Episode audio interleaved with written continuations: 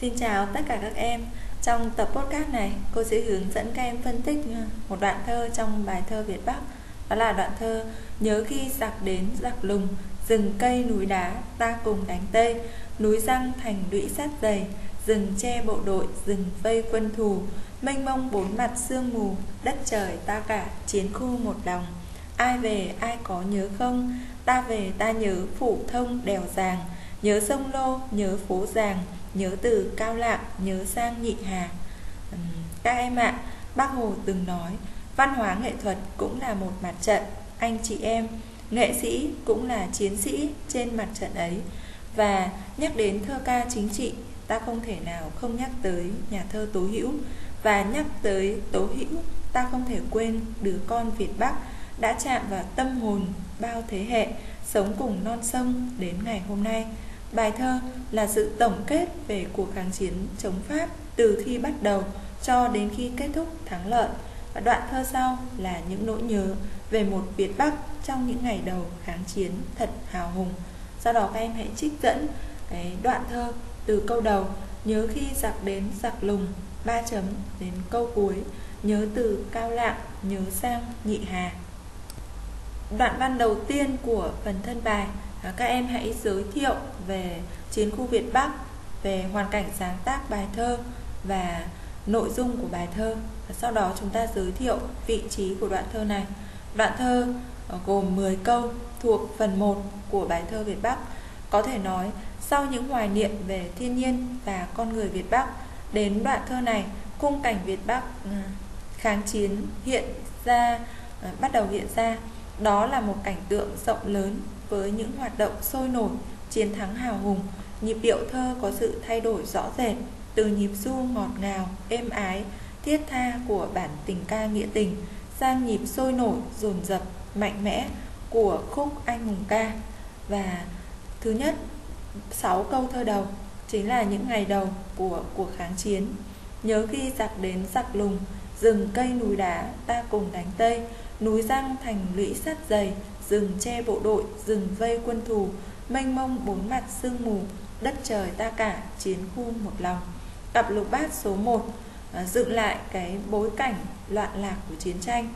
Cụm từ giặc đến giặc lùng vừa gợi cái thời điểm nguy kịch của đất nước, vừa giúp ta hình dung được tội ác, kinh hoàng của kẻ thù. Và cái cảnh giặc đến giặc lùng này đã trở thành nỗi ám ảnh trong nhiều bài thơ thơ như tan chợ, vừa nghe tiếng súng tây, một bàn cờ thế phút xa tay. Bỏ nhà lũ trẻ, lơ sơ chạy mất ổ, bầy chim ráo rác bay. Bến ghé của tiền, tan bọt nước, đồng nai tranh ngói, nhuốm màu mây, trong bài chạy giặc của nguyễn đình chiểu hay, quê hương ta từ ngày khủng khiếp, giặc kéo lên ngùn ngụt lửa hung tàn. Ruộng ta khô, nhà ta cháy, chó ngộ một đàn, lưỡi dài lê sắc máu trong bài bên kia sông đuống của nhà thơ Hoàng Cầm. Như vậy, cũng giống như những nhà thơ khác, Tố Hữu đã khái quát lại bối cảnh lịch sử của thời đại. Và ở đoạn thơ này, đại từ xưng hô ta là mang nghĩa chúng ta, bao hàm cả người dân Việt Bắc và người cán bộ kháng chiến. Thậm chí, ta bao hàm cả con người lẫn thiên nhiên và đất trời. Nét nghĩa này vừa thể hiện cái sự đoàn kết, gắn bó vừa làm tăng thêm sức mạnh của thời đại bởi có sự hợp sức đồng lòng của cả dân tộc để chống uh, chiến tranh xâm lược phi nghĩa của kẻ thù. Và biện pháp tu từ điệp từ núi rừng đã tạo nên cái sự trùng điệp của ngôn từ tái hiện à, thành công sự trùng điệp của địa hình núi rừng Việt Bắc.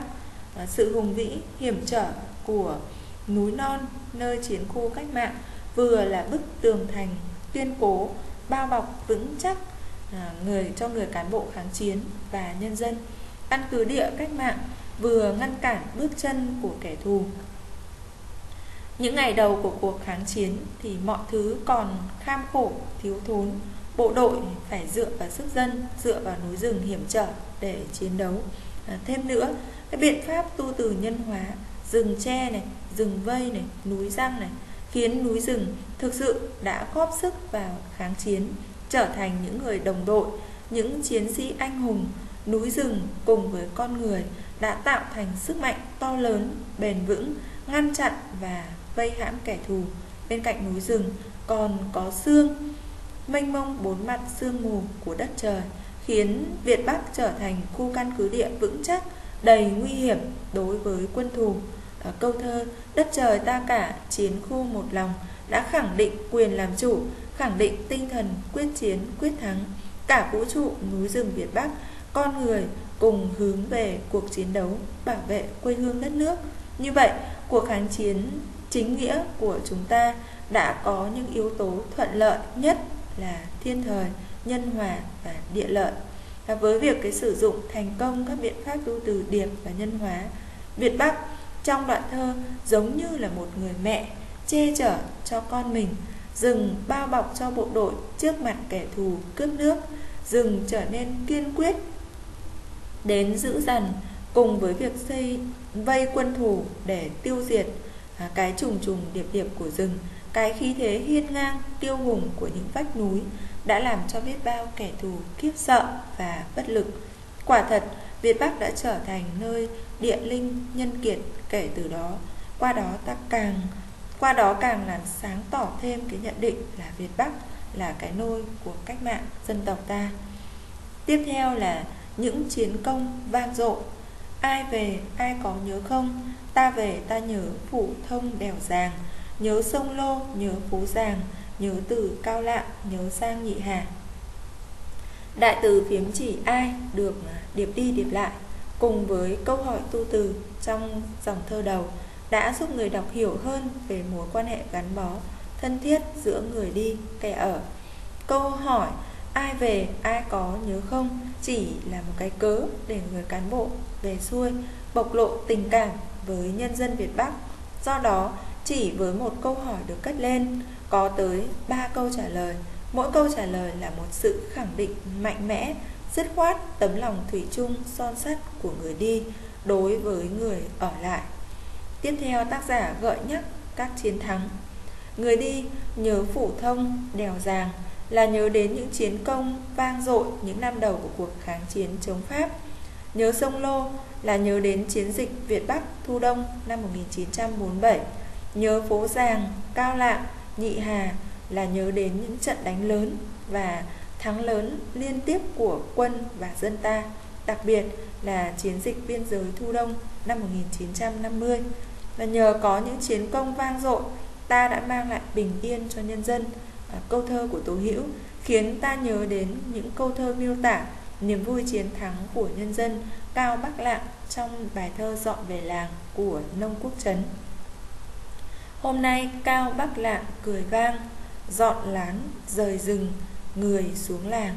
À, mặc dù không tả kể chi tiết về các trận đánh, cũng không miêu tả niềm vui sướng hạnh phúc của nhân dân ta trong ngày vui chiến thắng, nhưng qua nỗi nhớ của người cán bộ kháng chiến về xuôi, ta có thể cảm nhận được niềm vui, tình yêu và niềm tự hào à, dân tộc dường như đang trào dâng tuôn chảy mạnh mẽ trong trái tim của Tố Hữu.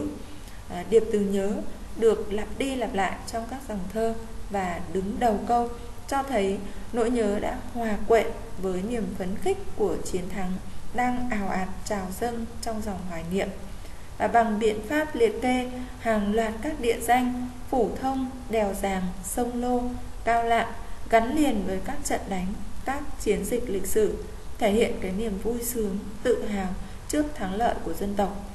Nhịp thơ dồn dập như mô phỏng khí thế thần tốc, hào hùng của quân và dân ta trong các ngày chiến thắng oanh liệt, vang dội à, của kháng chiến. Có thể nói với cái hình thức xưa cũ của ca dao à, tác giả đã thể hiện chính xác niềm vui sau những chiến thắng hào hùng nhất của cuộc chiến tranh nhân dân thời hiện đại đoạn thơ được tố hữu viết với nghệ thuật đậm đà, tính dân tộc. Tố hữu đã tạo ra những câu thơ như lục bát, như ca dao, như truyện kiều mà vẫn mang hơi thở của thời đại, với kết cấu theo lối đối đáp, giao duyên, cách xưng hô mình, ta thường thấy trong ca dao. Ông đã khéo léo biến chuyện ân tình cách mạng trở thành giống như tâm trạng của tình yêu đôi lứa.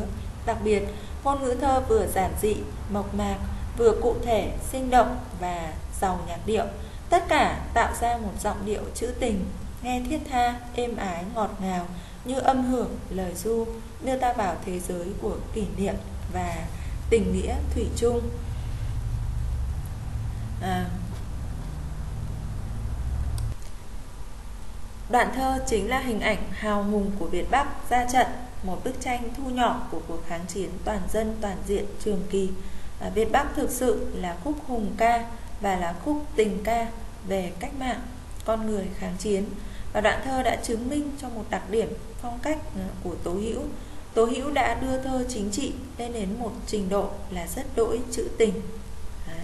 Và có thể kết lại bài thơ à, như sau. À, cảm ơn Tố Hữu đã ghi lại những trang sử vẻ vang của dân tộc bằng những trang thơ mạnh mẽ, hào hùng.